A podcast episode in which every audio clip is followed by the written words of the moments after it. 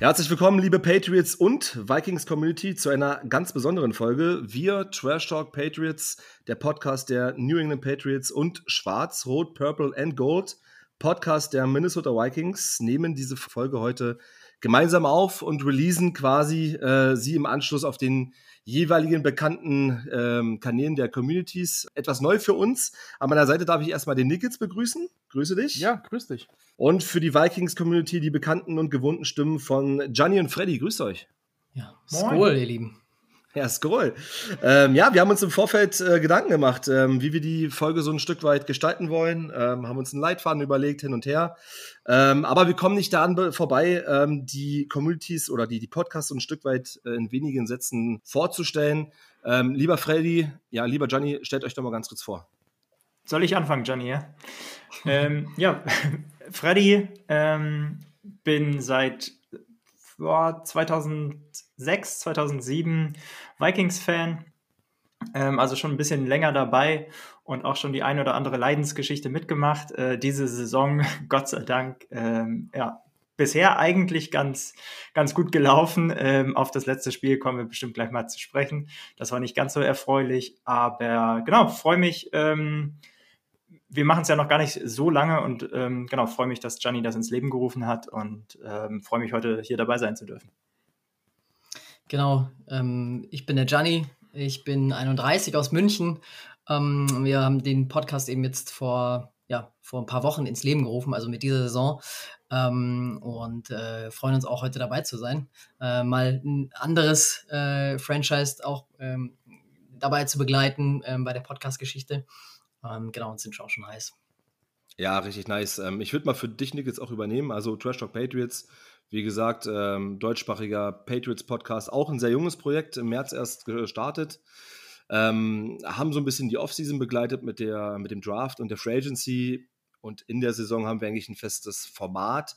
Ähm, vor dem Spiel laden wir ganz gerne Gäste des Gegners ein, so auch heute quasi, ähm, dass man so ein Stück weit mal so, ja, die einzelnen Positionsgruppen auch kennenlernt des Gegners und ähm, im Nachgang machen wir meistens immer für uns nochmal ein Recap, wo wir einfach eine Analyse unserer Community quasi zur Verfügung stellen. Ja, dann vielleicht mal an euch die erste Frage. Wie läuft die äh, bisherige Saison? Ähm, Donnerstag ist es soweit, Thanksgiving. In der Nacht auf Freitag um äh, halb drei knapp spielen wir gegen euch. Äh, Primetime Game. Die 8 und 2 Minnesota Vikings treffen auf die 6 und 4 Patriots. Wie lief eure Saison bis jetzt? Also 8 und 2 der Rekord ehrlich gesagt ganz geil. Allerdings habe ich mir auch schon aufgeschrieben, habt ihr äh, Negativdifferenz, eine Negativdifferenz in den Punkten? Ähm, vielleicht euer Tag, vielleicht euer Tag mal zu der Saison bisher.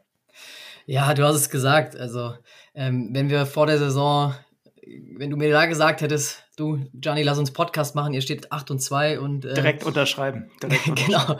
Da hätten wir, glaube ich, alle unterschrieben. Ähm, ja, es ist so ein bisschen überraschend natürlich, ähm, kann man durchaus sagen, gerade jetzt so mit den Packers, was in der Division los ist. Das hätte wahrscheinlich niemand gedacht, dass die so abstürzen, aber auch wir ähm, mit einem neuen Trainer, äh, Rookie Head Coach Kevin O'Connell vor der Saison, also einiges äh, umgeworfen, ähm, auch ein neuer GM. Von daher war natürlich die Erwartungshaltung so ein bisschen, ja, um die Playoffs kann man mitspielen, ähm, aber es wird natürlich wieder eine enge Saison und das ist auch ein gutes Stichwort weil generell bei uns ähm, ist es natürlich immer eng in den Spielen. Das sieht man eben an dem Point Differential. Zwei Niederlagen, die waren dann eben ein bisschen deutlicher gegen die Eagles und jetzt auch gegen die Cowboys. Ähm, und die Spiele, die wir gewinnen, gewinnen wir eng. Ähm, kann man auch so machen, wenn man 8-2 steht, glaube ich, ist es okay. ähm, aber unsere Nerven, äh, Freddy und ich können da beide ein Lied von singen, sind da immer so ein bisschen strapaziert. Ja, definitiv. Also, ähm, wenn man noch keine grauen Haare hat, dann bekommt man sie diese Saison auf jeden Fall. Ähm, und du hast es angesprochen, äh, Fabian, die, die Point Differential ähm, sind halt alles sehr, sehr close Games, die wir äh, dann gewonnen haben. Und es ist, ähm, das ist ja auch das so, was man die letzten Wochen gelesen hat. Es sind nicht so die Statement Wins. Jetzt kam eine sehr, sehr deutliche Niederlage dazu. Ähm, ich glaube, da spreche ich für, für Johnny mit, äh, wenn ich sage, wir freuen uns genau wie die meisten Spieler wahrscheinlich darüber, dass es eine Short Week ist und man äh, das, das Dallas-Spiel möglichst schnell abhaken kann. Aber generell, ähm, genau, finde ich es auch, hätte ich nie gedacht, dass wir, dass wir zu diesem Zeitpunkt 8 und 2 äh, stehen. Ähm, genau, von daher guter Dinge. äh, für den weiteren Verlauf der Saison. Und man muss, glaube ich, gucken, wie wir jetzt eben, wird spannend zu sehen, wie wir mit dieser doch sehr klaren Niederlage eben jetzt weiter umgehen. Ja, vielleicht im Anschluss gleich nochmal eine Frage. Ähm, seht ihr euch denn auch tatsächlich als äh, Super Bowl-Contender? Also, man muss ja jetzt sagen, wir gehen ins letzte Drittel jetzt in der Saison rein. Ähm, 8 und 2, nur die Eagles stehen besser. Ähm, steh, also seht ihr euch in einem Tier mit äh, den Eagles? Äh, ich sehe die 49ers noch mit oben dabei, auch die Cowboys hattest du gerade angesprochen, Freddy. Ähm, wollt ihr jetzt Ansprüche auf den Super Bowl machen oder jetzt nicht? also ich glaube, ähm, historisch gesehen machen wir leider ja in den letzten Jahren wenig Ansprüche auf den Super Bowl. Ähm, ich würde uns auch diese, ich finde es eigentlich ganz charmant, dass wir so ein bisschen unterm Radar laufen, ähm, auch bis zu dem Punkt, ähm, genau, sicherlich vielleicht sogar ein Stück ähm, gar nicht so berechtigt unterm Radar gelaufen bis zu dem Dallas-Spiel. Ich glaube, das ist eigentlich für uns genau die richtige Situation. Ähm, nicht so sehr im Rampenlicht zu stehen und ähm, sich erstmal selber auf sich selber konzentrieren zu können. Äh, und dann gucken wir mal, was möglich ist. Aber ich würde, um deine Frage konkret zu beantworten, uns jetzt nicht in derselben Liga sehen sozusagen oder in demselben Tire ähm, wie die Teams, die du eben genannt hast. Also gerade Cowboys, ähm, glaube ich, werden, werden immer stärker gerade, ähm, aber auch 49ers, ähm, wie du angesprochen hattest, auch ein Team, glaube ich, mit dem man rechnen muss. Äh, und da sehe ich uns jetzt nicht auf dem gleichen Niveau. Genau. Vor allem auch, ähm, wenn ich da ergänzen kann, natürlich eben unter dem Aspekt Rookie Head Coach und auch Rookie GM. Ja. Ich glaube, wir haben eher erwartet, das ist ein Projekt, was so über die nächsten zwei bis fünf Saisons vielleicht dann auch greifen wird. Natürlich muss man immer so ein bisschen schauen mit Cap Space, mit Kirk Cousins Vertrag. Ich glaube, ähm, das ist auch ligaweit bekannt, dass der natürlich einen Riesenvertrag hat, wo man jetzt nicht so leicht rauskommt. Ähm, wo man so ein bisschen in der Sackgasse auch immer mal wieder ist. Von daher, ja, ist es immer so ein, äh, zu abzuwarten, ähm, wir nehmen es gerne mit. Ich glaube, gerade auch in den Playoffs ist alles drin. Ähm, gerade so 50-50 ähm, Spiele. Ähm, von daher schauen wir mal, wie weit es gehen kann.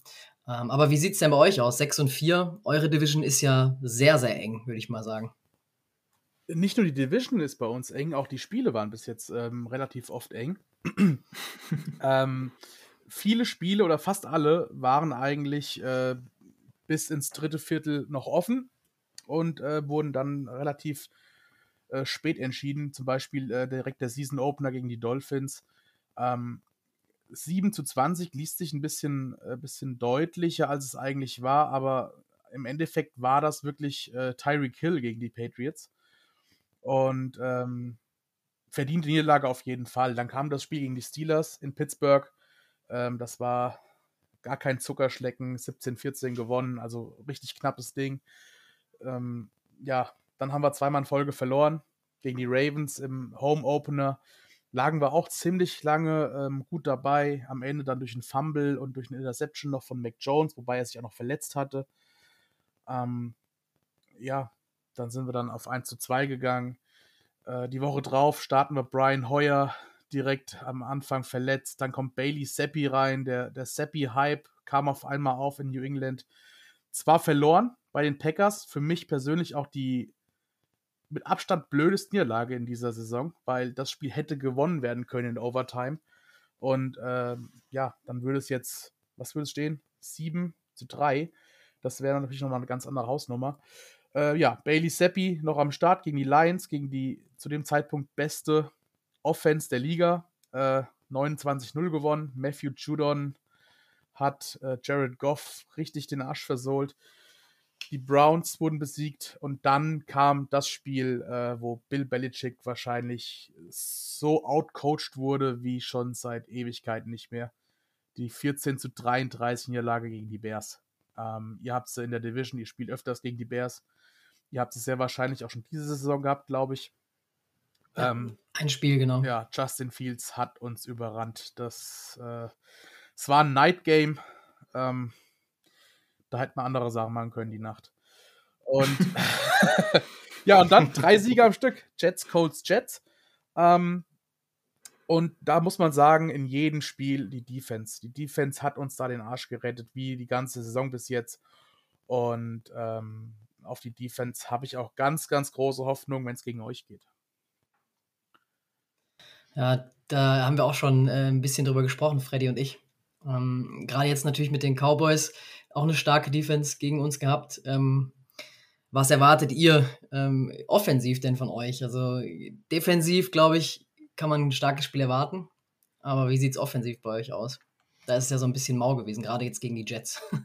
ja, das ist, ähm, ist ein zweischneidiges Schwert. Also ich habe gestern noch ähm, meine schützenden Hände über Mac Jones gelegt und die Wide Receiver und auch die Tight Ends, weil er hat ja von, von 27 Pässen 23 angebracht. Das heißt, es wurden auch 23 gefangen aus Receivers Sicht. Ähm, wir kritisieren so ein bisschen das Play-Calling aktuell.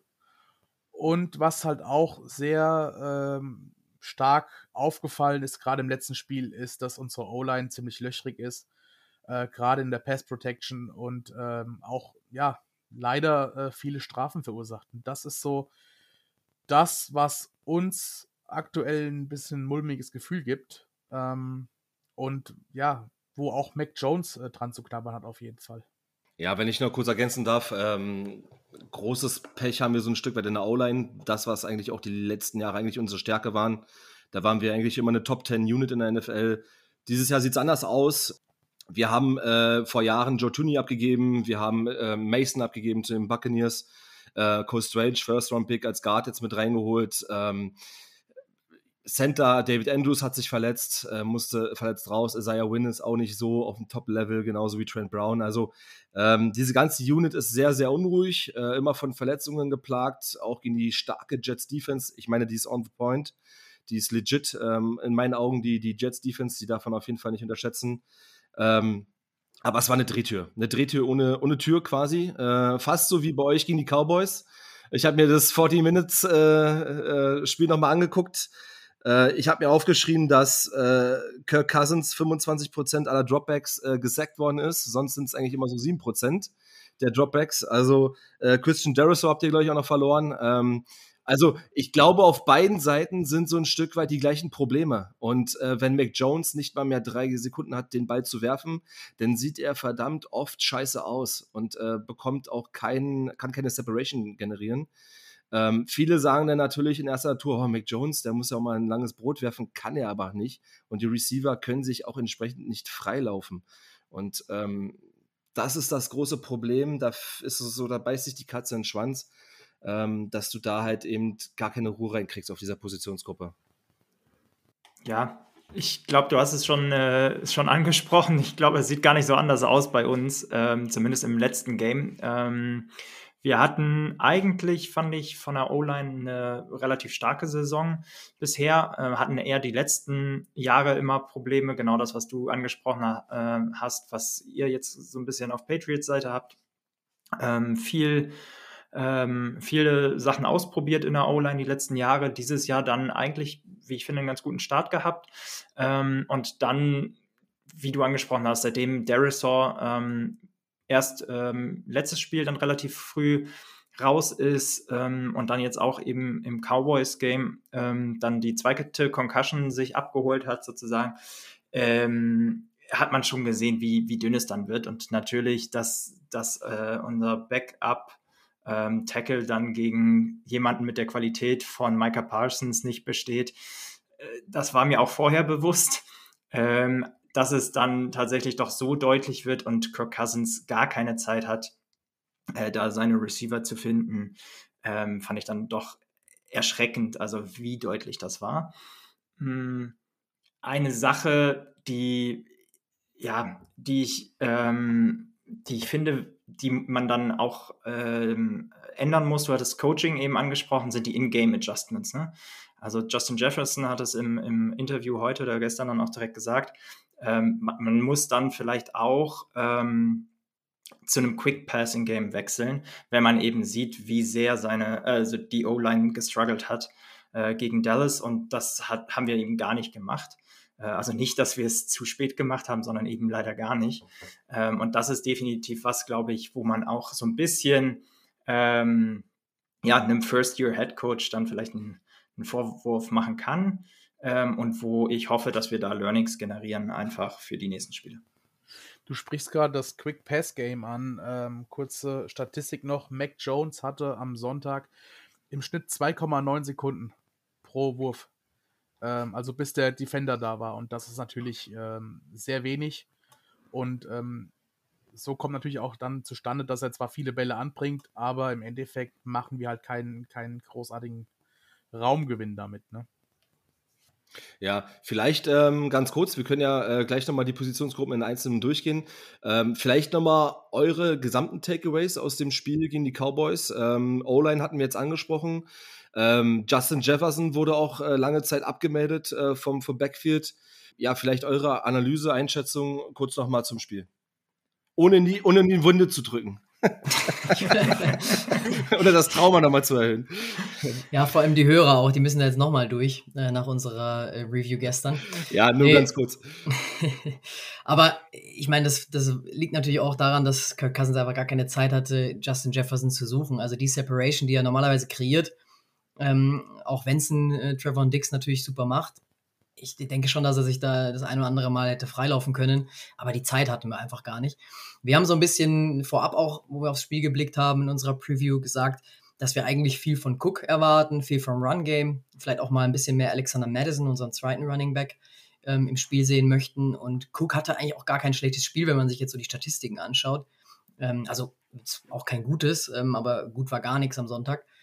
Ähm, aber da haben wir echt gehofft, dass das so ein bisschen kompensiert werden kann. Äh, auch Hawkinson am Anfang hatte zwei Dinger, die er eigentlich fangen muss, oder zumindest anderthalb davon. Ähm, das heißt, es waren eigentlich, ja, der Gameplan am Anfang war eigentlich klar, aber mit der Defense und mit der O-Line eigentlich dann am Ende ist alles zusammengefallen. Wie ein Kartenhaus leider, ja. Ja, vielleicht dazu ganz kurz ergänzend ähm, oder eher viel eher unterstreichend. Also, wenn du natürlich kein Run-Game hast oder dann irgendwann hat es natürlich auch das Game-Script sozusagen ein bisschen vorgegeben, dann äh, musst du den Run aufgeben. Ähm, aber wenn du so gar keinen Run mehr spielst, äh, dann machst du es natürlich auch der O-Line nicht, äh, nicht einfacher. Ne? Oder im Gegenzug sozusagen ist es auch sehr, sehr einfach für ähm, eine sehr, sehr starke Defense, die Dallas hat, die ihr aber auch habt, ähm, dann sozusagen äh, sich einfach nur auf den Pass einzustellen und da den Quarterback zu rushen. Und genau das haben wir, haben wir gesehen. Also ähm, wenn ich es mal nach, nach vorne formulieren würde fürs nächste Spiel, dann würde ich mir eben wünschen, dass wir genau das ähm, besser nutzen. Also den Run, um dann Play-Action-Pass und was, was Kirk Cousins ja äh, historisch sehr, sehr stark macht, ähm, da einzuleiten. Ähm, und einer der weiteren Takeaways, die ich hatte aus dem Spiel, wir haben nur eins von, äh, von elf First Downs äh, geschafft, umzusetzen sozusagen. Ähm, und das ist nun mal das Money Down in der NFL. Und äh, wenn du 1 for 11 bist, dann äh, gewinnst du kein Spiel. Das ist einfach so. Aber genau, äh, ich glaube, ähm, ja, wie habt ihr es denn gesehen? aus sozusagen etwas neutralerer Perspektive, bevor wir dann nochmal gerne auf euer Spiel gucken äh, und ich gerne sozusagen das, das Dallas-Spiel vergesse. Ja, du hast einen Takeaway auf jeden Fall angesprochen, ähm, Third Down Efficiency. Ähm, grundsätzlich bei Patriots und bei den Vikings habe ich heute gelesen, beides äh, bei 37 Prozent. Eins von elf ist jetzt nicht ganz 37 Prozent. Ähm, das, das war ja zu wenig und du hattest es gesagt, ähm, wenn ich irgendwann das Running Game ähm, abmelde, bin ich oder werde ich sehr eindimensional. Und das macht es für eine Cowboys-Defense unheimlich einfach, das dann auch zu verteidigen. Ähm, selbst so, so, ein Ausnahmespieler wie Justin Jefferson, der auch gegen die Bills ähm, alles gezeigt hat, was er konnte, ähm, der kann dann irgendwann gegen den Corner, gegen mit Safety-Hilfe dann auch, auch wenig ausrichten. Einfach, das ist zu einfach, dieser Gameplan, dann alles auf Jefferson zu, Jefferson zu versuchen. Ähm, vor allen Dingen dann nicht, wenn die O-Line nicht passt. Ähm, da müsst ihr natürlich mehr Stabilität reinbekommen. Ähm, für, was bei mir, bei den Patriots so ein bisschen fehlt, und vielleicht ähm, seht ihr das genauso, ähm, gerade in so aussichtslosen ähm, Situationen, ich kann das Run-Game nicht etablieren, ich habe zu wenig Zeit, ähm, ein Passing-Game aufzuziehen, dann wäre es doch auch mal vielleicht mal Zeit für ein, für einen Jet Sweep, für einen Flea Flicker, äh, mal so ein bisschen auch mal was versuchen. Gerade der Spielstand hat es dann auch irgendwann hergegeben, zu sagen, ey, shit, ob wir jetzt hier einen 40-Burger kriegen oder nicht ähm, lass uns doch mal was versuchen. Lass uns doch die Defense mal locken, ein bisschen Play-Action. Also das, was ja auch Kirk Cousins so stark macht eigentlich, dass du nicht weißt, kommt jetzt der Bulldozer mit Delvin Cook hier durch oder geht der Ball doch auf Justin Jefferson oder auf TJ Hawkinson? Also die Waffen sind ja in der Regel da. Man muss nur ein bisschen kreativ werden im, im, im Gameplan. Das vermisse ich bei den Patriots sehr stark. Gerade wenn man sich so festfährt, wenn man sagt, ah, das klappt nicht ganz. Ähm, und das könnte ich mir auch bei den Vikings vielleicht vorstellen. Vielleicht, äh, Johnny, dein Take dazu? Ja, das haben wir auch schon ähm, in einigen Spielen gesehen. Ähm, ich glaube, das war sogar gegen die Cowboys, ähm, äh, sorry, gegen die Bears ähm, in dem Spiel zu Hause, wo wir einfach Jalen Rager ähm, da mit einem Fake kurz vor der Endzone, jeder rechnet eigentlich nur mit einem Run ähm, und, und tossen den Ball dann zu Jalen Rager, auch eine Waffe, die wir in den letzten Jahren nicht hatten. Das, hat, das habe ich durchaus ein bisschen vermisst. Wir haben dann relativ früh auch gesagt, äh, man kann dann eigentlich schon die erste Garde so ein bisschen schonen, gerade bei einer kurzen Woche. Ähm, und da hätte ich auch ganz gerne dann ein bisschen mehr mal von Nick Mullins gesehen. Ich meine, das Spiel ist dann eigentlich hergegeben, auch wenn das niemand dann so weit zugeben möchte. Ähm, ja, in der Regel, ich glaube schon, dass wir dann einen deutlichen Schritt nach vorne gemacht haben gerade so von den letzten Jahren her unter Mike Zimmer, ein defensive-minded Coach. Ähm, da ist Kevin O'Connell jemand, der deutlich, äh, äh, deutlich kreativer auch ist in seinem äh, Play Calling. Ähm, ich glaube, das hätte am Anfang äh, oder am Ende bei, bei, bei dem Cowboys-Game nichts mehr gebracht. Ähm, aber so ein bisschen natürlich Ausblick jetzt, äh, was für die nächsten Wochen wichtig sein kann. Gerade bei einer langen Saison dann. Ähm, ich habe eine Frage und zwar Christian Derisor. Ist das euer Right Tackle oder Left Tackle? Left Tackle. Left Tackle, okay, gut. Genau. Nee, ich dachte schon, wenn es jetzt der Right Tackle gewesen wäre, hättet ihr entweder shiften müssen oder ihr hättet halt wahrscheinlich richtig Probleme mit Matthew Judon bekommen. Äh, wahrscheinlich sogar mehr als ohnehin schon. Äh, ich wollte gerade sagen, ich glaube, das kriegen wir so oder so.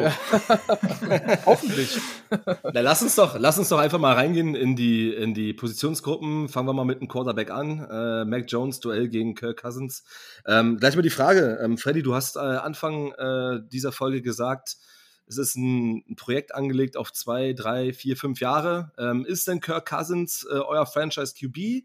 Muss man da irgendwann mal im Draft nachlegen auf dem Free Agency Markt? Ähm, wie seid ihr oder du ähm, zufrieden mit seiner Performance? Ja, ich glaube, mit Kirk Cousins ist es so ein bisschen so ein Up and Down.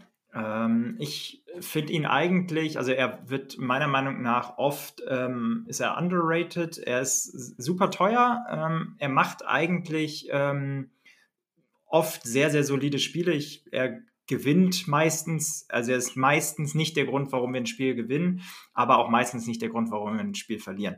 Ähm, das ist natürlich als sozusagen Game Manager dann äh, mit über 30 Millionen im Jahr recht teuer. Ähm, da gibt es deutlich günstigere Game Manager und das ist so ein bisschen das, was, was Gianni gesagt hatte eingangs. Das verbaut uns dann einfach ähm, an anderer Stelle so ein bisschen das Roster und die Möglichkeit, äh, mehr Cap Space zu haben, um noch weitere Talente äh, nach Minnesota zu holen.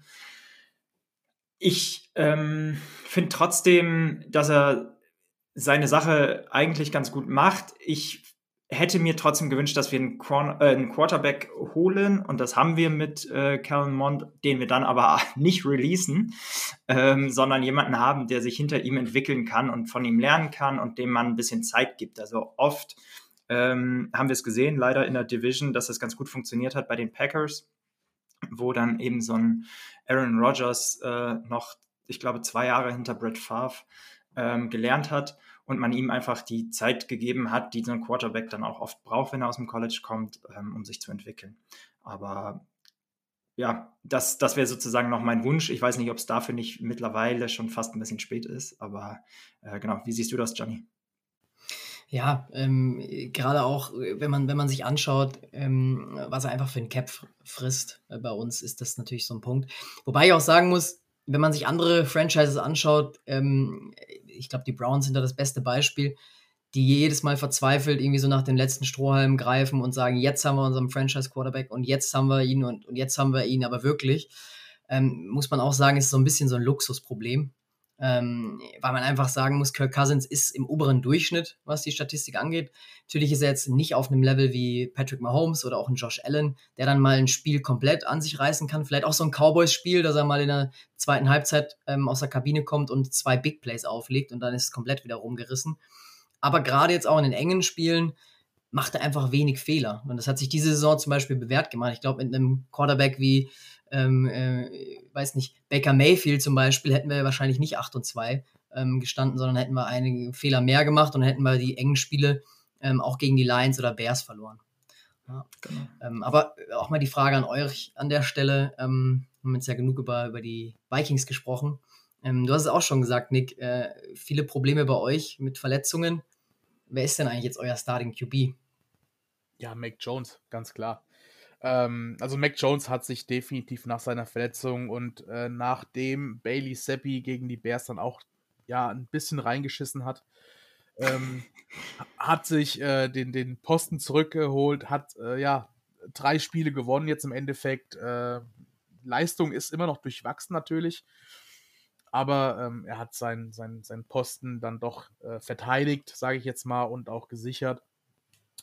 Und ähm, ja, da, also es gibt gar keine Quarterback-Frage mehr bei uns. Das ist äh, völlig vom Tisch mittlerweile.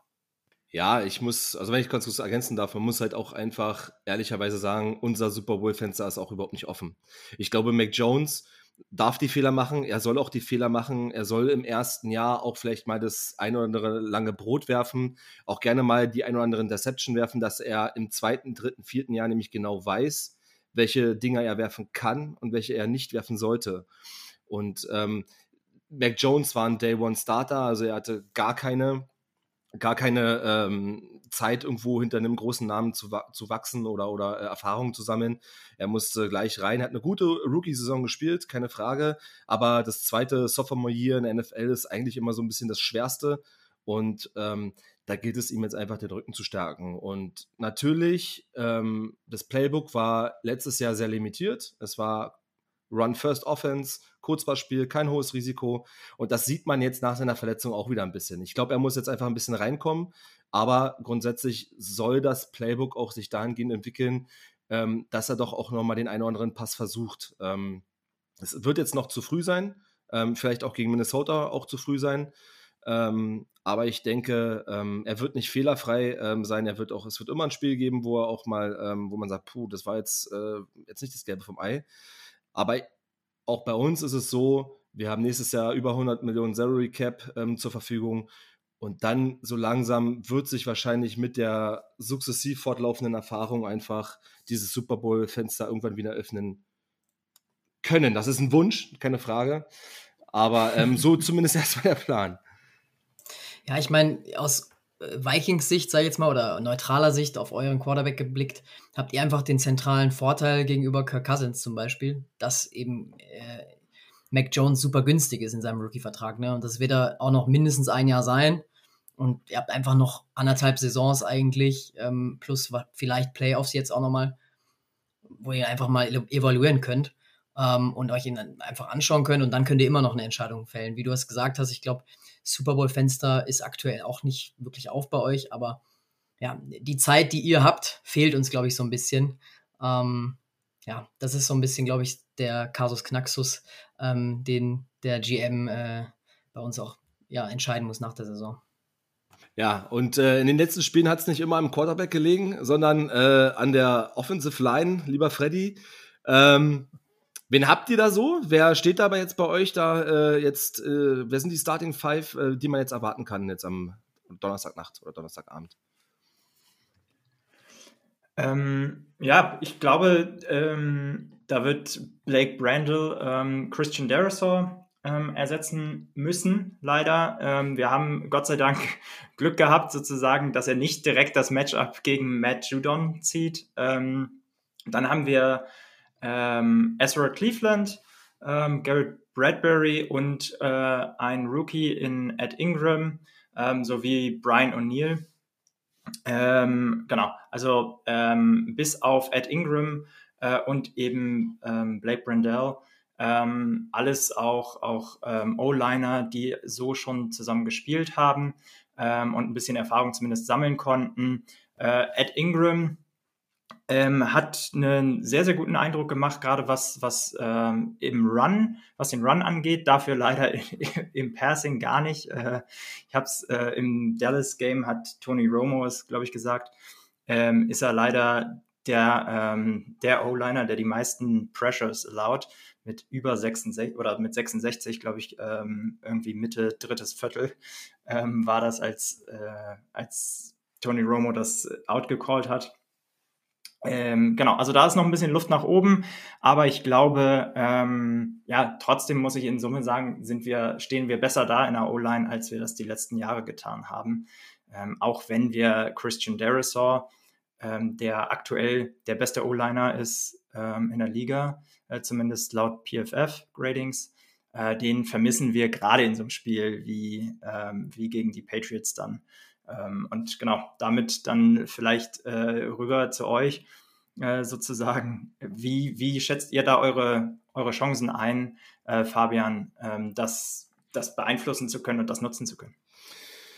Ja, also ähm, jetzt vielleicht aus neutraler Beobachtung könnte man natürlich denken, das Spiel geht komplett über Matthew Judon. Ähm, ich denke, er hat mit 13,5 Sacks äh, als, als NFL-Sack-Leader ähm, sich auch Namen gemacht. Das ist sein persönliches Career High auch. Ähm, aber ich wäre vorsichtig. Ähm, ich würde mich nicht nur auf, auf, ähm, auf Matthew Judon konzentrieren, weil auch mit Dietrich Weiss ähm, und auch Josh Uche, das sind so zwei Leute, die, wo du nicht gerne die Hände im Gesicht haben möchtest. Und meistens ist es so, dass sie auch die Hausaufgaben machen, dass sie da tatsächlich ähm, absolut für Unruhe sorgen bei den Tackles und dass dadurch eigentlich erst so diese Bahn frei wird für die One-on-Ones äh, über die Edge, dass da äh, Messi Judon einfach mit seiner Klasse den Unterschied machen kann. Und ähm, auch mit, mit David Gottschall als Nose Tackle hast du ein dickes, dralles Ding in der Mitte drin. Du hast junge, ähm, also wenn wir jetzt die Front Seven ganz kurz mal ansprechen, auch mit Jerome Bentley und Jalani Tawai, ähm, zwei sehr athletische Linebacker, ähm, die auch die Erfahrung mitbringen und äh, den machst du halt so schnell nichts vor. Und deswegen ist diese Defense halt einfach, ähm, ja, einfach äh, on the point gerade, echt hot und ähm, das zeigt sich jetzt nicht nur in den Sacks wieder, sondern Tackle for Loss, also alles, was dazugehört, äh, Strip Sacks etc. Ähm, da sind wir schon, schon, schon weit vorne dabei. Ähm, die Frage jetzt vielleicht an euch, welche Seite ist vielleicht die schwächere Seite oder sind wir, seid ihr über das Zentrum eher angreifbar? Vielleicht da nochmal ein kurzer Take.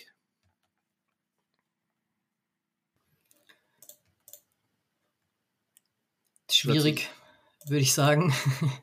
ähm, also ich glaube natürlich jetzt, äh, gerade dass Darius bei uns ausfällt, ähm, ist einfach, glaube ich, der Schwachpunkt da ähm, in der Line.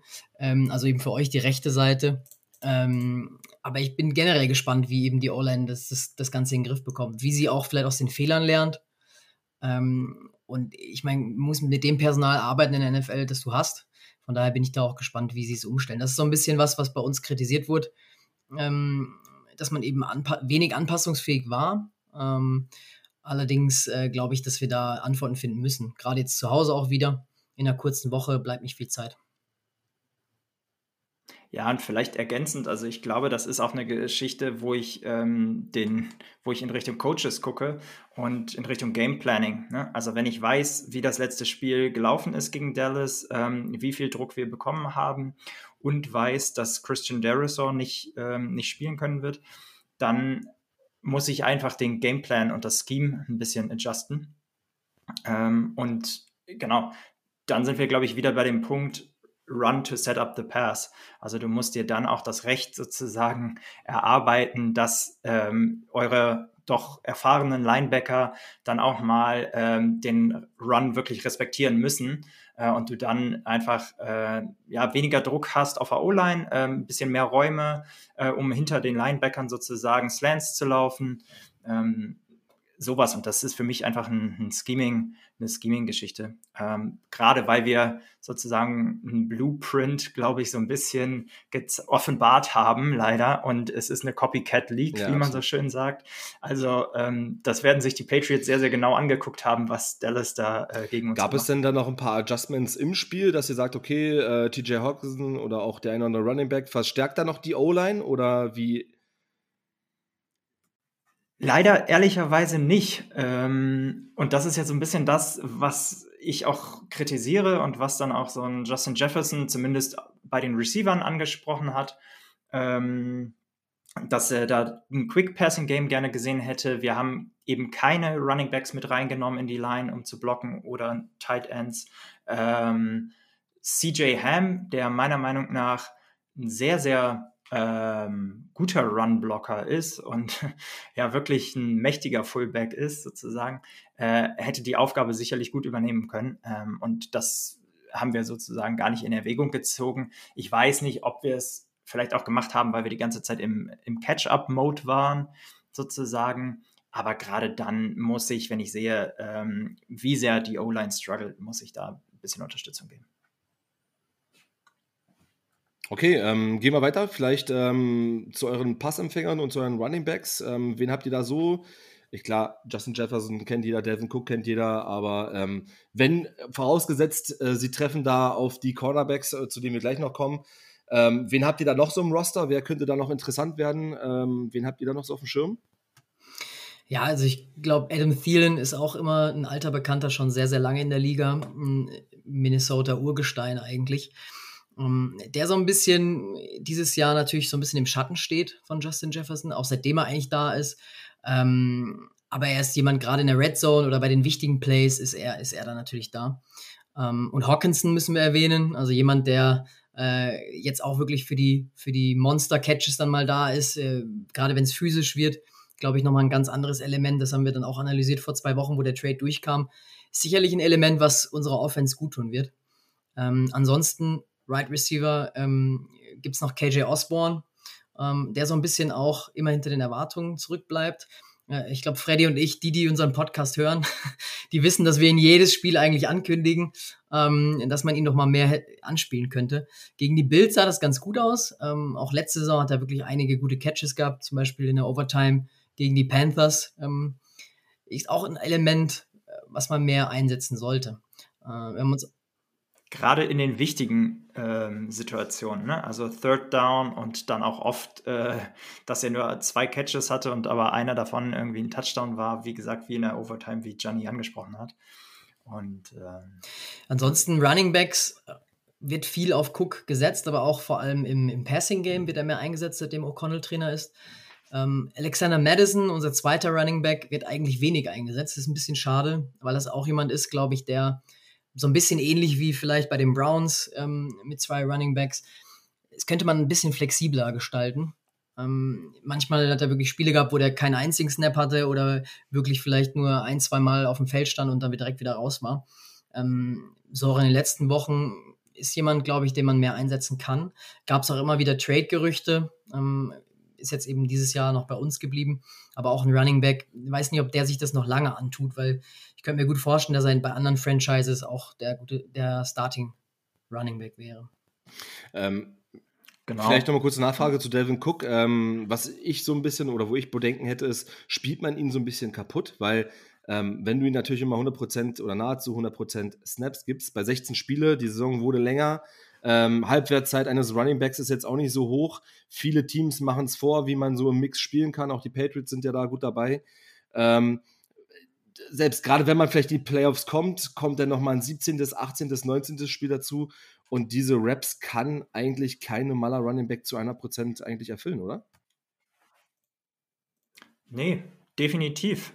Ähm, also sehe ich absolut genauso, besonders weil du ähm, eigentlich einen sehr, sehr guten Running Back Room hast. Ähm, also genau, wie angesprochen mit Madison, äh, jemanden, der äh, ich glaube bei vielen anderen NFL-Teams auch ähm, zumindest in der Competition sein würde für Starting Running Back, der seine Sache immer dann, wenn Cook äh, mal ausgefallen ist, sehr, sehr gut gemacht hat, der sicherlich einen Ticken weniger explosive ist als Cook, aber gerade ähm, wenn du 8 und 2 stehst, und weißt sozusagen, dass du relativ sicher in die, in die Playoff kommst, dann musst du die Chance nutzen, sozusagen deinem Starting äh, Running Back auch mal einen Breather zu geben und da einfach ähm, ja, ein bisschen, bisschen ausgewogener äh, das Ganze an, anzugehen. Und ich finde vor allen Dingen das auch nicht wahnsinnig ähm, kreativ, was wir da, was wir da anbieten im Running, im Running ja, Game. Ja. Und ähm, genau, ich glaube, das kann man so wie bei den Patriots deutlich besser lösen eigentlich. Ja, damit die Vikings-Fans da draußen auch wissen, äh, wen Justin Jefferson covern wird. Ähm, wie sieht denn euer, euer Backfield aus? Ich habe mir mal die Statistik angeschaut. Ähm, Top 4 äh, Pass Defensive, äh, also Defense gegen den Pass in der ganzen NFL. Ähm, welchen Namen müssen wir kennen? Jones, Jones und Jones. Nein, äh, wir haben tatsächlich eine Jones-Bande und vor allem im Defensive Backfield. Ähm, Jonathan Jones ist da der, der bekannteste, sage ich mal, der, der Veteran. Ähm, der zweitbekannteste ist wahrscheinlich seit Sonntag Marcus Jones, der gleichzeitig auch Punt Returner ist bei uns. Und wir haben Jack Jones, der tatsächlich äh, krasse Zahlen aufgelegt hat bis jetzt. Ähm, ich ich kenne die aktuellste Statistik nicht, aber bis vor unsere Bye Week war Jack Jones der mit dem besten ähm, ja, Passer-Rating gegen sich quasi. Noch vor Jalen Ramsey und auch Sauce Gardner von den Jets zum Beispiel. Ja, vielleicht kann ich kurz ergänzen. Also er hat einen, er hat einen äh, PFF-Grade von 86,9. Da ist er Nummer 1 in der NFL. Äh, Jalen Ramsey kurz da hinten, Sauce Gardner auf 3, Patrick Sertain auf 4 und äh, Jamal Dean auf 5. Also als Rookie, dritte Runde, ähm, mal das PFF-Grade. Ähm, kann man so machen, man so machen. Wobei ich auch dazu sagen muss, die Patriots hatten bis hierhin einen relativ einfachen Schedule der richtig starke Schedule mit zweimal Bills, mit äh, auch die Vikings und so weiter, die, die kommen jetzt erst noch. Die Dolphins nochmal. Ähm, von daher mal abwarten, ob er da diese Leistung halten kann. Aber für einen Drittrunden-Rookie ähm, absolut klasse. Nickets, ich wollte dich nicht unterbrechen, bitte. Alles gut, gar kein Problem. Ich glaube sogar, dass Jack Jones Viertrunden-Pick war und Marcus Jones war Drittrunden-Pick. Also, so. ja, ja, also krass, wo Bill Belichick die Spieler immer herfindet. Vor allem haben wir damals noch beim Draft äh, gesagt, ey, wir müssen jetzt unbedingt Trent McDuffie holen, wir müssen äh, unbedingt Andrew Booth holen und und und. Äh, und wir haben so geflucht, dass wir gar keinen Cornerback geholt haben in der ersten Runde. Ja, und dann kommen da wirklich äh, zwei Jones daher und ähm, alles ist soweit ganz gut. Ähm, ja, die drei. Jonathan, Marcus und Jack. Und dann haben wir noch, äh, gerade auf Safety haben wir ähm, ja sehr gutes Personal. Wir haben da mit Kyle Duggar und Jabril Peppers äh, zwei Spieler, die auch sehr gut im Tackle sind. Äh, Kyle Duggar ist sehr gut im Blitz auch. Ähm, Adrian Phillips ist auch noch am Start, auch ein Safety. Ähm, also wir sind da wirklich sehr, sehr gut aufgestellt und ähm, ja, also die Defense der Patriots hat momentan wirklich kein Loch. Also im Gegensatz zur, zur Offense oder vor allem zur O-Line ist die Defense wirklich das Punktstück aktuell der Patriots. Ja, und allen voran, also sorry, aber also allen voran vielleicht nochmal den äh, Defensive Captain zu nennen mit ähm, Devin McCourty, also mit D-Mac, ähm, der die Truppe da hinten so ein bisschen zusammenhält, ähm, jung und alt da vereint, ähm, auch gegen die Jets äh, vor zwei Wochen mit zwei Interceptions, also der ist noch fit, der ist noch for real, ähm, da müsst ihr euch auf jeden Fall warm anziehen. Ich weiß, wir haben auch schon ein bisschen zittern uns die Knie vor Justin Jefferson, aber wir hoffen, dass wir uns nur um ihn kümmern müssen und äh, Adam und äh, KJ einen schlechten Tag haben, weil dann können wir da schön Safety-Hilfe schicken und äh, können euch vielleicht da abmelden. Dann hoffen wir mal, dass äh, TJ Hawkinson einen guten Tag hat und endlich mal den ersten Vikings-Touchdown fängt. ja, stimmt. Äh, was sagt, stimmt. Ähm, was sagt ihr generell zu dem Trade? Also schon ähm, Gewinner Vikings, oder? Ja, das wird, wird abzusehen sein, äh, glaube ich. Ähm, ich fand es erst ein bisschen teuer, ähm, was wir alles abgegeben haben, aber ähm, genau, das war, glaube ich, mein Take sozusagen kurz bevor sich Irv Smith, ähm, oder was heißt kurz bevor, aber während sich Irv Smith verletzt hatte schon, zwar aber noch nicht klar war, wie lange er ausfallen würde. Ähm, genau, jetzt natürlich ein Trade, der absolut Sinn macht, aber ähm, genau, Gianni, ich glaube, du hattest, hattest ja auch noch einen Text. Ja, es hat uns so ein bisschen auch gezeigt, die NFL ist natürlich auch super eng zusammengewachsen ähm, dieses Jahr. Äh, es gibt gar nicht mehr so wirklich das eine ähm, Team, was jetzt irgendwie Contender Nummer eins ist. Also es gibt natürlich die Spitzenklasse, aber dahinter ist es eigentlich eng. Und gerade in der NFC, und das hat uns so ein bisschen auch gezeigt, dass wir eigentlich eher zum, zu dem Bayer-Kreis gesehen werden ähm, vom eigenen Management. Ähm, es wurde ja auch vom, vom Owner gesagt ähm, vor der Saison, dass er jetzt nicht, äh, also so wurde auch der Cousins Vertrag so ein bisschen gerechtfertigt, dass jetzt nicht gesagt wird, wir gewinnen vielleicht in fünf bis zehn Jahren mal einen Super Bowl. Ich glaube, in der NFL ist alles kurzlebig und man muss immer seine Chance nutzen. Und ich glaube, wo der Trade kam, waren wir 5 und 1 oder 6 und 1, ähm, hatten schon unsere Bye Week. Das heißt, da sollte schon klar sein, in welche Richtung es geht. Und ich meine, es ist ja auch alles offen am Ende. Wenn man die Playoffs erreicht, was sehr, sehr gut aussieht, dadurch, dass die Division Opponents nicht so ganz stark sind dieses Jahr, ähm, muss man da einfach auf den Run gehen. Und das ist definitiv jemand, der uns dabei helfen kann. Ja. Ähm, mein erster Eindruck oder meine Meinung war direkt, okay, jetzt gehen sie all in. Die Vikings gehen all in, genauso wie die 49ers, die sich, ich glaube, eine Woche vorher Christian McCaffrey geholt haben, weil sie einfach sehen, okay, die Packers, die stinken ab. Die Saints sind nicht mehr so gut wie sonst. Die Cardinals hängen total hinterher, also ihren Erwartungen. Bucks, Rams, alle Bucks, sind äh, struggling. Rams, genau, als, als Titelverteidiger Eigentlich mittlerweile 3-7, die Rams sind komplett raus. Ähm, momentan sind die Seahawks, wo es keiner erwartet hätte, genauso wie die Giants in den Playoffs. Und ähm, Vikings, Eagles, 49ers, Cowboys. Das ist so für mich die Bubble, die vier Teams, die momentan für mich ganz klare Favoriten auf den Division-Sieg, äh, auf den Conference-Sieg sind, meiner Meinung nach. Also auf den Einzug in den Super Bowl. Und ähm, deswegen, der Trade macht absolut Sinn, vor allem weil halt Irv Smith sich verletzt hat. Und ähm, man muss halt auch mal ein bisschen Risiko eingehen. Ich meine, äh, gucken wir uns die Rams an die haben über vier Jahre oder fünf Jahre hinweg, haben die alles verkauft, was sie hatten, haben auch, glaube ich, bis 2027 keinen First-Round-Pick und ähm, sie haben es auch geschafft. Also sie haben wirklich ähm, sich den Super Bowl quasi gekauft, um es so zu formulieren.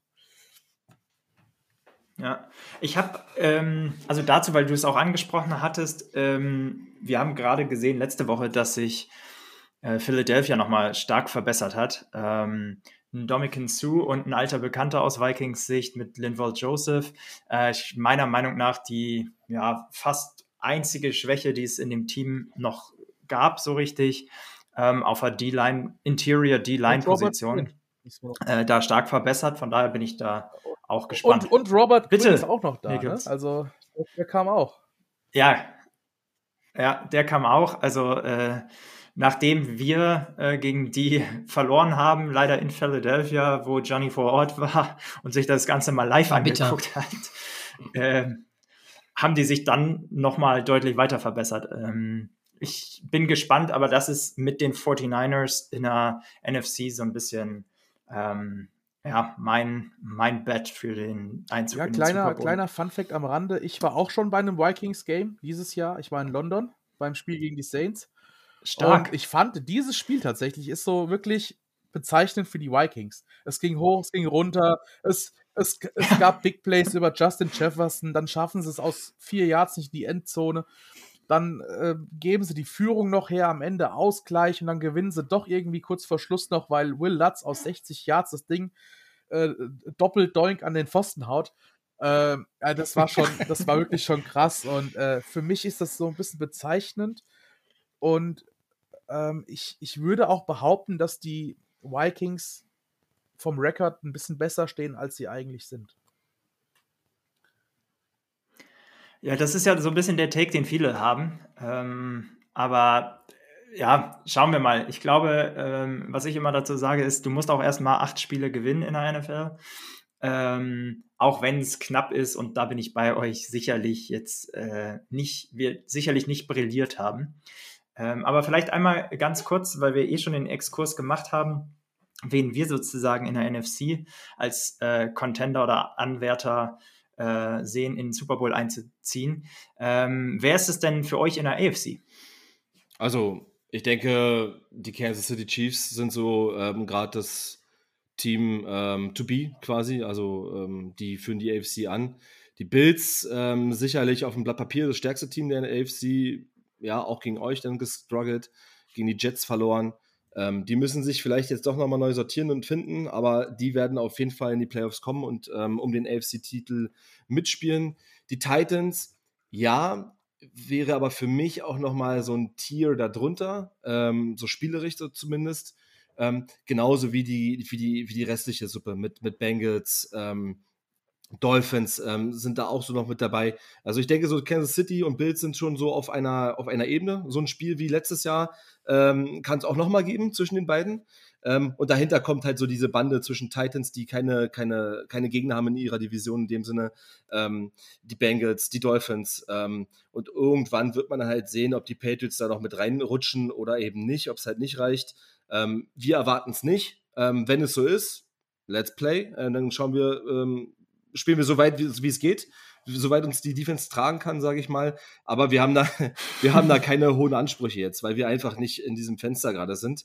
Ähm, aber wir würden uns natürlich auch nicht wehren. Und ich sag mal, wenn du jetzt vielleicht noch drei Spiele ähm, gewinnst aus den letzten Partien ähm, und Donnerstag wollen wir anfangen, dann äh, wird es ja vielleicht doch was mit den Playoffs. Und äh, wer hätte gedacht, dass die Bengals, ähm, um jetzt einfach mal ein bisschen zu träumen, äh, wer hätte gedacht, dass die Bengals letztes Jahr in den Super Bowl kommen? Ähm, also von daher einfach mal abwarten. Wir sind äh, da, ähm, über jeden Sieg freuen wir uns. Und ähm, ja, das vielleicht so als kurzer Take zur AFC. Ja, macht Sinn. Ähm, ich glaube, ähm, vielleicht nochmal zurück zu diesem Spiel. Ähm, wir haben über unsere O-Line gegen eure äh, Defense geredet und dass wir so ein bisschen die Hosen vor, äh, voll haben von dem, was äh, Matt Judon da mit unserer O-Line äh, veranstalten wird. Aber äh, genau, wie sieht es denn genau umgekehrt aus? Also, also um, ja, also umgekehrt ist unsere Hose jetzt nicht äh, weniger voll als eure, sage ich mal. Ähm, wir haben nämlich nur äh, zwei Spieler, die gesetzt sind in unserer O-Line. Das sind die beiden Guards mit Cole Strange und äh, Mike Onvenu. Ähm, letztes Spiel ähm, unser Starting Center David Andrews verletzt raus, ähm, hieß erst Season-Ending Injury. Jetzt soll er wohl ähm, vorhin hat Mike Rice nochmal von ESPN getwittert, äh, soll er wohl nur gegen die Vikings ausfallen. Also er wird gegen die Vikings definitiv ausfallen. Äh, James Fearens wird wahrscheinlich ähm, dann als Center übernehmen, der gegen die Jets ein schwaches Spiel hatte, muss ich ehrlich sagen. Ähm, konnte den Druck nicht standhalten. Und auf den Tackle-Positionen, ja, ähm, da haben wir natürlich Veteran Trent Brown, dieses riesendicke, dralle Ding, ähm, der auf Left Tackle spielt. Und auf Right Tackle ähm, haben wir Isaiah Wynn, der sich allerdings auch äh, abgemeldet hat äh, im Jetspiel, sodass ich davon ausgehe, dass auf Right Tackle äh, Jotnica Juiced spielt, der ebenfalls ganz, ganz schwach aussah äh, gegen den Pass Rush der, Pass Rush der Jets. Insofern, äh, Jotnica Juiced ist, glaube ich, erst auch im zweiten NFL-Jahr, also ist auch kein Starter. Ähm, insofern wirst du da ähm, zwei O-Liner haben, den, den, Center und den Right Tackle, den du aus dem Second String hast. Die restlichen drei O-Liner sind äh, Starter. Insofern würde ich jetzt mal so leicht die linke Seite ähm, von euch aus gesehen angreifen. Ähm, ja, dann sagt doch mal, wen ihr da so habt äh, im Pass Rush, äh, auf wen wir uns einstellen müssen. Ähm, ich habe äh, gelesen, dass da auch einer in den Top 5 bei den Sacks auf jeden Fall dabei ist. The Darius sage ich dann nur. ähm, da gab es auch äh, direkt im ersten Spiel natürlich, äh, ging es da gegen seine alten Jungs, gegen die Green Bay Packers. Ähm, ist jemand, ähm, der, der man definitiv auf der, äh, auf der, ja, auf der Liste haben sollte, ähm, von eurer Seite aus, wenn man, wenn man sich die Defense der Vikings anschaut.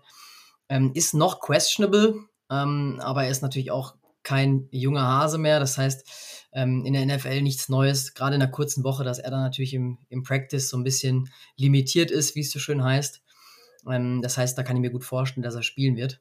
Ähm, aber auch Neil Hunter auf der anderen Seite ne, ist definitiv jemand ähm, im Pass Rush, der sehr stark ist bei uns. Ähm, der immer wieder auch, ähm, äh, ja, bei ihm blitzt es eigentlich immer so ein bisschen raus, sagen wir mal so.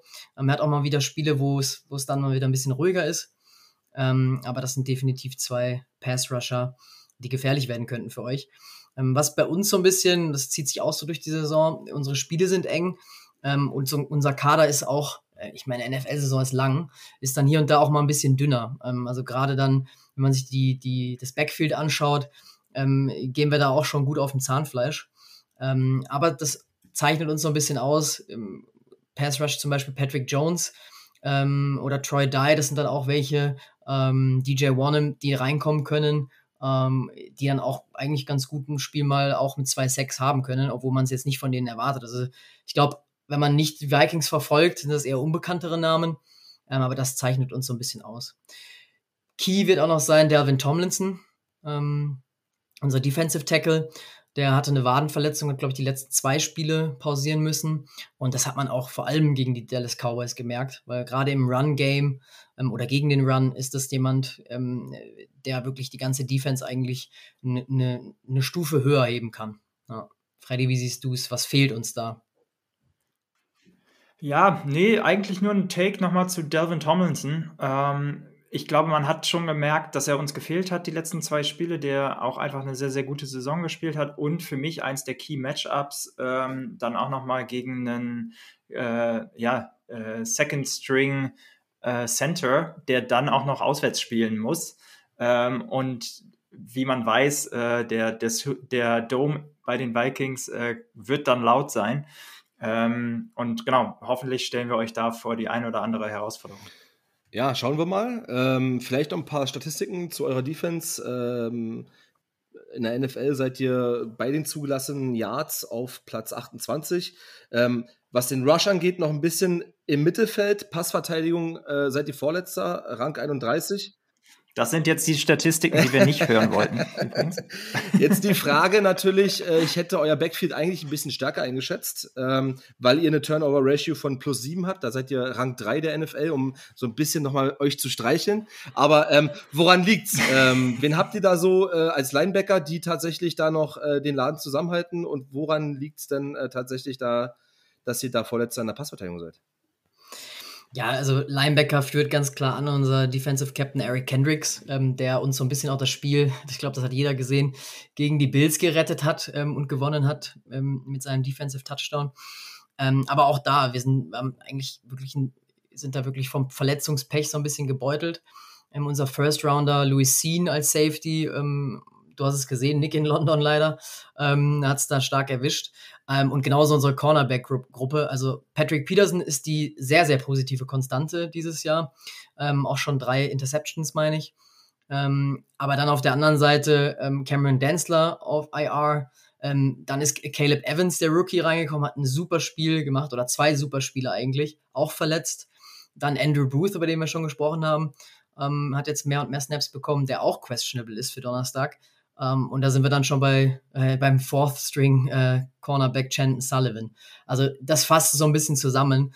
Um, ähm, ich glaube, Patrick Peterson. Da wird es dann ja, langsam dünn. Patrick Peterson zum Beispiel auch gegen die Cowboys wurde eigentlich kaum angeworfen ähm, auf seine Seite. Aber ähm, klar ist natürlich dann logisch, dass der Quarterback ähm, Doug Prescott da auf die andere Seite geht eben. Ja.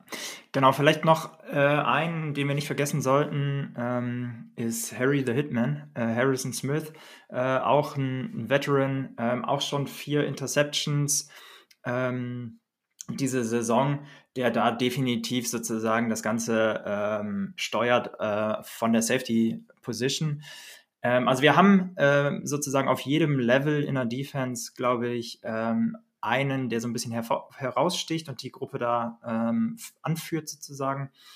Ähm, ich bin aber gespannt, wie wir das Ganze ähm, umsetzen können gegen euch. Auf wen müssen wir uns denn gefasst machen äh, bei den Passcatchern? Ja, das, das wissen wir selbst nicht so ganz. Äh, die, in jedem Spiel ist da, ist da ein anderer, der, der hervorsticht. Ähm, jetzt im letzten Spiel war es zum Beispiel so, dass äh, sehr viele Bälle über Ramontre Stevenson gingen, unseren Running Back ähm, einfach weil Mac Jones so wenig Zeit hatte. Aber prinzipiell äh, auf jeden Fall aufpassen aus eurer Sicht auf äh, Jacoby Myers. Er ist halt so wirklich das Lieblingsziel von, von Mac Jones. Er ist für die äh, Bälle so zwischen äh, 10, 12, 15 Yards äh, ja, zuständig, sage ich mal. Gerade auch so beim, bei einem Third Down äh, wird er gerne gesucht. Ähm, dann natürlich unsere beiden Tight Ends mit Jono Smith und mit Hunter Henry. Übrigens, ähm, beide zusammen sind das ähm, am höchsten bezahlte Tight End Duo der Liga. Ähm, für den Fakt sind sie leider nicht wirklich der Faktor, den man sich erhofft, aber definitiv auch ähm, Jungs, die ähm, gerade auch in der Red Zone äh, Schaden anrichten können, vor allem Hunter Henry. Ähm, Devante Parker kam vor der Saison aus Miami zu uns. Der hat schon ein paar ähm, ganz ordentliche Catches gezeigt. Ähm, Nelson Aguilar ist immer noch da. Ähm, da sind wir Patriots-Fans ja eher so ein bisschen äh, ja, negativ gestimmt. Äh, Aguilar ist jemand, der sehr, sehr viel Geld verdient äh, für relativ wenig Leistung. Und ansonsten gibt es da noch Jungs wie äh, Kendrick Bourne, oder auch äh, Taekwon Thornton, unseren Rookie aus der zweiten Runde. Und ähm, ja, wie gesagt, wir haben viel Auswahl, deswegen man weiß nie genau, wer den Ball am Ende äh, zugeworfen bekommt. Ähm, und jeder dieser Namen, die ich gerade genannt habe, äh, kann auch mal, äh, ja, gerade in einem Spiel dann äh, mehrere Catches haben. Also bei uns gibt es nicht so den klaren Nummer 1 Wide Receiver äh, wie Justin Jefferson und den klaren Nummer 2 Wide Receiver wie, wie Adam Thielen, sondern äh, ja, wir haben da eine, eine, eine ganz bunte Palette eigentlich. Ja, und da vielleicht nochmal eine kurze Ergänzung. Das war schon immer so ein Stück weit diese Stärke der Patriots. Du hattest immer ähm, nicht diesen klaren Nummer 1 WR. Ähm, immer im Mix mit Danny Amendola, mit Julian Edelman, mit Chris Hogan, mit Gronk zwischendrin. Also genau diese 12 Personnel Offense ähm, hast du ja immer, hat dich stark gemacht. Und ich glaube, das ist auch halt heute noch dieses äh, Four-Headed, Five-Headed Monster. Ähm, mal geht es über den Lauf mit Harrison Stevenson, die auch einen Ball fangen können. Ähm, du hast mit Parker, der Contested Catches ähm, weit in den Top 3 ist in den NFL, rein vom PFF Grade. Ähm, Parker, okay, er hat den einen oder anderen Ball gefammelt. Äh, schwache Saison von ihm, aber auch er kann den Ball fangen und dann bleibt es noch an Jacoby Myers. Du hast Kendrick Bourne noch als, als, als vierten, der ja ähm, auch noch mal reingeworfen werden kann. Also das ist so ein Stück weit diese Stärke, dass du einfach unberechenbar bist und der Gameplan jedes Mal ein anderer ist und äh, du gar nicht dich auf die Person A oder Person B so ein Stück weit aufstellen kannst. Ja, bleibt uns nur noch äh, das Special Teams übrig. Ähm, wie seid ihr da so ausgelastet? Äh, ich glaube, Greg Joseph heißt euer Kicker. Also bei uns, bei uns Nick Leider, Falk, ja. äh, sämtliche Rekorde gebrochen, aber gegen die Jets im Windy Game etwas äh, daneben gelegen. Einmal einen Doink und einmal links daneben geschossen. Ähm, seinen ersten, ich, also ich glaube, seinen ersten Field Goals, die er in der Saison verschossen hat. Äh, berichtige mich, wenn ich falsch liege. Oh, ich glaube, er hat schon eins verschossen. Er hat schon eins ähm, verschossen? Ja, das, äh, da ging es, glaube ich, um den Rekord äh, der meisten Field Goals von über 50 Yards oder ich, ich weiß es nicht mehr genau. Also er hat auf jeden Fall schon mal einen verschossen über 50 Yards. Ähm, kann passieren. Äh. Ist ist auf jeden Fall ein gutes Zeichen, wenn ihr euch nicht dran erinnert. Auf jeden Absolut. Fall, auf jeden Fall. Und jetzt im Dom äh, wird es wahrscheinlich noch besser. Also ein grundsolider Typ. Ähm, da brauchen wir uns nicht zu verstecken. Ich glaube, er hat gegen die Jets im ersten Spiel 14 Punkte gemacht und äh, gegen die Colts war es auch so 16 Punkte oder so. Also wer ihn bei Fantasy hat, der ist ein glücklicher Mann. Ähm, von daher, ähm, wen habt ihr denn da noch so? Wir, könnt ihr euch auf einen Kicker verlassen oder äh, ist es immer mit Bibbern verbunden? Nee, also genauso eigentlich wie unsere Spiele sind, so ist es auch mit unserem Kicker. Ähm, also wir haben jetzt in den letzten drei Spielen, glaube ich, jeweils einen äh, Extra Point verschossen ähm, drin gehabt. Ähm, gut, jetzt gegen die Cowboys nicht, weil da haben wir keinen Touchdown erzielt. Aber ähm, ja, also es ist, zieht sich irgendwie so ein bisschen bei uns durch. Ähm, wir weinen immer Daniel Carlson hinterher, äh, der Kicker von den Raiders, der war ja mal ein Viking, den wir gedraftet haben. Ähm, und äh, das ist eigentlich so ein bisschen kritisch bei uns immer. Ähm, letzte Saison war, war solide, aber auch nicht mehr. Ich glaube, jetzt aktuell ist er für Fantasy oder aus Fantasy-Sicht gesehen eigentlich, glaube ich, der schlechteste Kicker. Ähm, also das ist leider so eine kleine Baustelle bei uns. Ja, vor allen Dingen nicht nur aus Fantasy-Sicht, ähm, sondern auch was Field Goal Percentage angeht glaube ich, zumindest vor dem Cowboys-Game und da konnte er sich nicht großartig verschlechtern. Da hat er eine Chance bekommen, die hat er genutzt, ähm, sozusagen hat den Kick gemacht ähm, und der ging dann auch durch. Aber ja, insgesamt äh, auch da eher eine Position, ähm, historischen Problem äh, sozusagen bei den, bei den Vikings, äh, das Kicking Game. Ähm, und auch diese Saison hat sich das leider bewahrheitet. Ja. Genau, wir haben ähm, ansonsten, äh, unser Panther äh, ist auch ein Rookie tatsächlich diese Saison, von daher sollte man den auch nochmal erwähnen, Ryan Wright.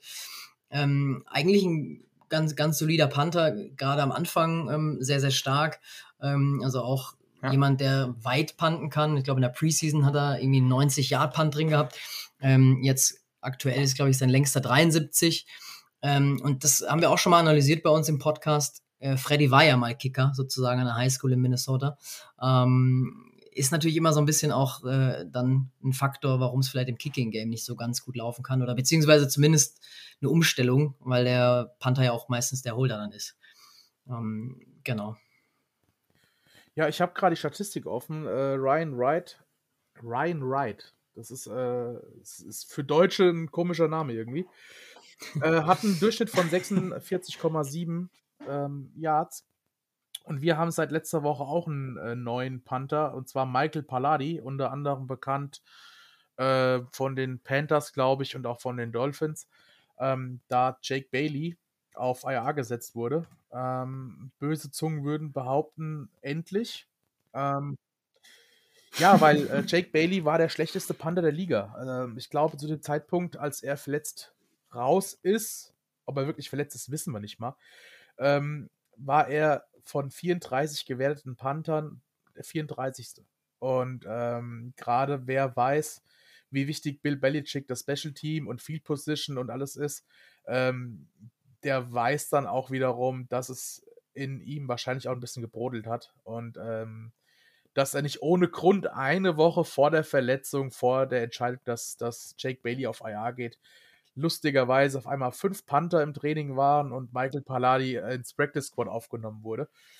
Ähm, also ich würde behaupten, wir haben uns da ein bisschen verbessert, zumindest äh, temporär, zumindest mal für, für den Moment. Und ähm, ja, unser Special. Vielleicht nochmal noch ein äh, kurzes Take von euch zu Nick Folk. Ja. Seid ihr natürlich. happy? Äh, Nick, Nick, Nick Folk ist, äh, der kam zu uns wie die äh, Jungfrau zum Kinde. Also wir, wir hatten ja Vinatieri, wir hatten dann äh, Goskowski. Goskowski. Genau, richtig. Und dann ging es ja los. Wer, wer kickt jetzt bei uns? Wir waren ja schon so verzweifelt, dass wir im, im Draft Justin Rohrwasser geholt hatten. Äh, der dann direkt wieder entlassen wurde. Ähm, und ja, Kai Forbeth war, glaube ich, bei uns. Der war ja auch mal bei euch, bei den Vikings. Äh, und dann kam Nick Folk, der hat sich ganz gut angestellt, wurde dann entlassen, weil er eine Blinddarm-OP hatte, wurde nach der Blinddarm-OP wieder gesigned und seitdem kickt er einfach sehr, sehr souverän bei uns. Und ähm, ja, der, der, der Mann ist wie, wie ein guter Wein, würde ich behaupten. Absolut, kann ich nur ergänzen. Also, er hat auch sämtliche Rekorde gebrochen mit aufeinander ähm, folgenden Field Goals, einmal plus 50 Yarder und auch innerhalb von 30 Yards. Also, äh, da müsste ich jetzt nachschauen, könnt ihr gerne mal ähm, nachlesen im Internet. Ähm, sämtliche Patriots Kicker-Rekorde gebrochen und das mag was heißen bei Vinatieri und bei Goskowski, ähm, die ja Kicker-Legenden sind. Ähm, insofern, ähm, ja, sind wir zufrieden. Vielleicht wenn ihr nichts mehr habt, äh, können wir meinetwegen ähm, zu den Tipps gehen. Ähm, Würde ich bei dir anfangen, Gianni, dein Tipp fürs Spiel? Ja, ich glaube, es wird wieder ein enges Spiel. Also da müsst ihr durch gegen uns. Ähm, es wird lange gehen, die Nacht. Ähm, ich habe gesagt, äh, 2017, ein Arbeitssieg für uns. Äh, wird nicht schön anzusehen. Gerade ähm, ja auch defensiv, glaube ich, macht ihr uns da ordentlich Druck. Ähm, aber es wird definitiv eng. Freddy. Ja, ich äh, schließe mich an, nicht was den Score angeht, aber zumindest was äh, es angeht, dass es ein knappes Game wird. Ähm, ich glaube, äh, genau, wir mit einer eigentlich äh, einigermaßen starken Offense, äh, jetzt vielleicht nicht abgesehen von dem Dallas-Spiel, gegen eine sehr, sehr starke Defense äh, von euch und dann auf der anderen Seite eine, ja, Defense bei uns, die äh, so ein bisschen was zu wünschen übrig lässt noch, gegen ähm, ja, eine, eine Offense, die auch noch Luft nach oben hat ähm, bei den Patriots. Ich glaube, ähm, um es konkret zu machen, ich glaube äh, 24, 22 ähm, und zu Hause äh, für die Vikings ähm, holen, wir, holen wir den Sieg nach Minnesota oder behalten ihn bei uns sozusagen. Wie ist denn euer Take dazu? Nichols. Ja, ich glaube, dass Mac Jones und seine Jungs am Ende den Truthahn verspeisen dürfen. Also zumindest ist natürlich die Hoffnung. Ähm, Könnt ihr nach einer Niederlage gern. teilt ihr dann, okay. ähm, ja, Vikings bessere Offense, Patriots bessere Defense, ähm, Vikings bei den Turnovern äh, vorne. Ähm, Passer, right, äh, Passer Rating von beiden Quarterbacks ist ziemlich gleich, äh, 87,5 und 86,1. Ähm, unentschieden, nein, Spaß. Ich, ich, ich gehe mit der besseren Defense. Ich glaube tatsächlich, dass ähm, unsere Front Seven so viel Druck machen wird, dass gar nicht so viele Bälle tief auf Justin Jefferson kommen. Und ähm, ich habe überlegt, bleibe ich unter 20? Äh, nee, bleibe ich nicht. Ich sage 23 zu 21 für die Patriots. Also, aber auch ein knappes Spiel und äh, ja, da müssen wir auf jeden Fall durch, aber ihr auch. Ja, nun zu mir. Ähm, wir haben es analysiert. Defense, vielleicht leichte Vorteile Patriots, Offense, vielleicht leichte Vorteile Vikings. Ähm, das gleicht sich aus. Äh, 2020 würde ich sagen, aber mit einem Game-Winning Field Goal von Nick Falk äh, wird er doch die 23 Punkte euch einschenken. Ähm, nein, es wird ein enges Spiel. Mein Tipp 20 zu 23 für die Patriots. Äh, ich glaube, ähm, ich will jetzt nicht vom Kryptonik sprechen, aber ähm, euch wurden natürlich deutlich die Leviten gelesen äh, beim Spiel gegen die Cowboys. Und ich glaube, da wollen wir ansetzen. Und ähm, wir können Justin Jefferson nicht das ganze Spiel ähm, abmelden. Das geht nicht, das glaube ich nicht. Aber ich hoffe für ein glückliches Ende für uns natürlich. Ähm, ja, 20 zu 22 für die Patriots. Aber ich wünsche euch natürlich ein, ein geiles Spiel, ohne Verletzungen auf jeden Fall. Und ähm, ja, ähm, dann bleibt mir eigentlich nur noch die, ja, die Folge, also, also von unsererseits ähm, zu beenden quasi. Vielen Dank, dass das irgendwie zustande gekommen ist. Sonst sage ich immer schönen Dank, dass ihr da gewesen seid, aber ihr strahlt es ja auch aus. Wir sind ja irgendwo auch Gäste. Insofern cool, dass es geklappt hat, ähm, gerade auch zu viert. Ähm, für euch eine Premiere, glaube ich, mit Gästen, wenn ich das richtig verstanden habe. Wenn ihr die Absolut. nächsten Jahre mal wieder gegen uns spielt oder vielleicht im Super Bowl wir uns wiedersehen, zufälligerweise, dann können wir gerne noch mal eine, eine Riesenfolge machen. Ähm, uns hat Spaß gemacht. Ich glaube, ich kann auch für Nickels sprechen. Ähm, vielen Dank für eure Zeit und dann ja, gebe ich das Wort, das letzte Wort an euch weiter quasi. Ja, vielen Dank auch von unserer Seite, dass wir ähm, bei, dabei sein durften. Ähm, bleibt nur noch abzuwarten, ähm, dass das Spiel genauso cool wird wie die Folge. Ähm, aber eben, wie gesagt, das W bleibt bei uns, glaube ich. Äh, trotzdem, Super Bowl, da können wir uns gerne wiedersehen und dann auch gerne nochmal eine Folge machen. Ich wollte es gerade sagen. Alles klar, dann äh, ihr Lieben, schöne Woche und viel Spaß beim Thanksgiving Game. Ciao, ciao. Ciao. Skol. Macht's gut, Skol.